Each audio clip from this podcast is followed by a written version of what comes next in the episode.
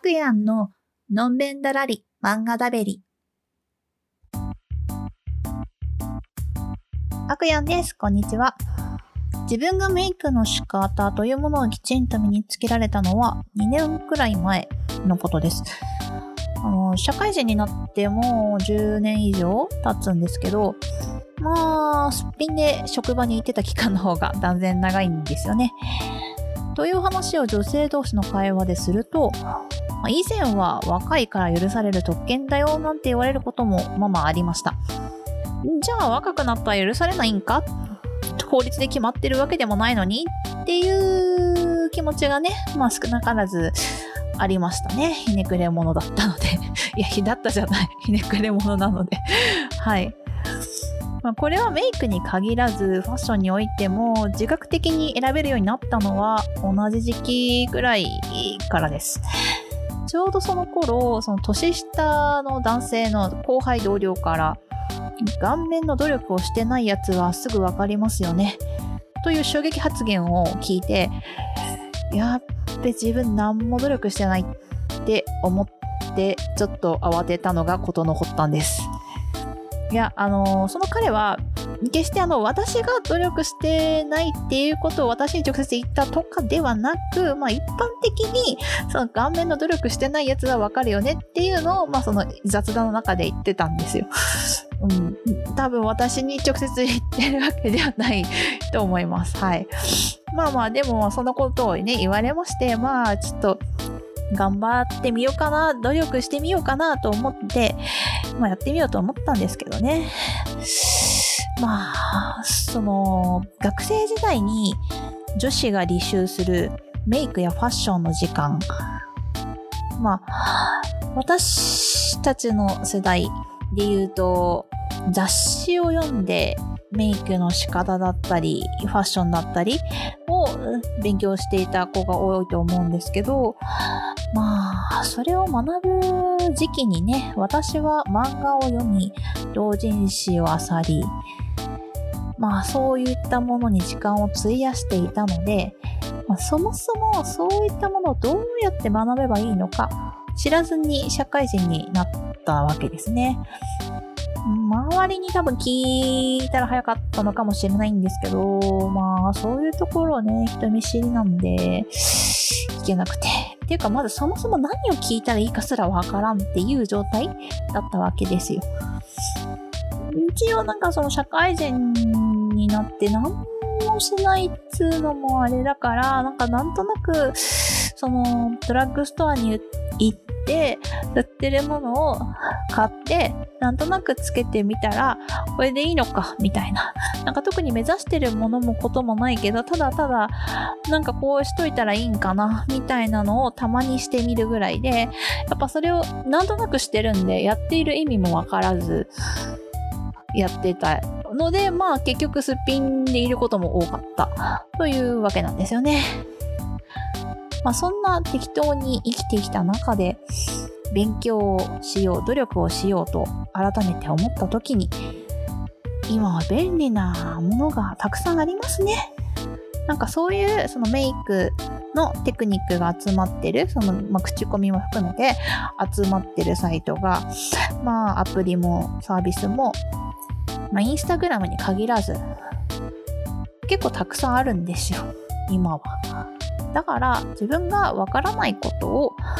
じっと見て研究することができるんです。すごい。うん。そんなわけで遅ればせながらにして、その人と会う約束をしている時はメイクをしっかりして出かけるようになりました。これは、その今までは、その、ま、人に会う時メイクしてなかったわけじゃなかったんですけど、意識的にメイクをして出かけるようになりました。メイクをして出かけるようになったというのは、別に人によく見られたいからとかではなくって、まあ、その自分のテンションを上げるためですね。自分の好きな服を着て、好きなネイル、好きなメイク、好きな靴を身につけてる時っていうのが、まあやっぱそのテンションがすごい上がるわけですよ。まあ、そして出かけるようになったらですね 職場で私に何かあったんじゃないかっていう話題が飛び交ったらしいんですけど、もう本当に特になんもなくって、まあ勉まあ、何もなくってっていうと語弊があるけどその勉強をしたという事実はあるんで、まあ、勉強した成果を、まあ、披露していただけという、まあ、色気のない話ですいませんねっていうのを職場で謝りました。はい。そんなメイクに悩むほどの種類があったわけでもない明治後期を舞台にした漫画が今回紹介する日に流れて橋に行くです。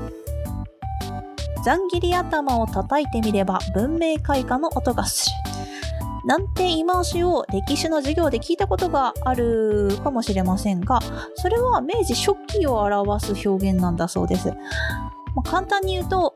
ざん切り頭が当たり前になって、海外文化がまだ物珍しさはあるけど、まあまあまあ、あるよねっていう時代ですね。あ、ざん切り頭について一応説明すると、ちょんまげを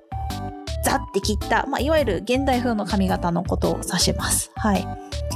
この漫画の主人公は老舗呉服店の三男坊。いろいろ時代の波に飲まれかけて廃れかけている実家の店を留学先のイギリスから帰ってきた見聞を生かして盛り上げていこうとするお話です。老舗呉服店というのは、うん、今でいうその三越や松坂屋なんかの大元ですね。最新のファッション、インテリア、小物を扱っていて、常連さんが買いに来たり、新規の方をどう馴染みにしていくかという今の時代のマーケティングに近いことをし始めていた時でしょうかね。主人公の虎三郎はイギリスから帰ってきて何でもかんでもうまくいくわけではありません。そもそも傾きかけている実家から大金を使ってイギリスに留学したやつと思われているので、呉服店で働くスタッフからは、まあ、全くよく思われてない、信用度ゼロ、信頼度ゼロのとこからのスタートです。お金もないし、信頼もないし、お金がないから新しいものも仕入れられなくて流行のものもないし、みたいな。物が動かないので流行のものを自ら生み出すこともできないという悪循環で主人公がどう立ち回りどう解決していくかというビジネス寄りな漫画のように見えて、まあ、結構人間関係が根深いストーリーになっています。そういうところが好きですね、うん、このお話は日高翔子さんの作品です。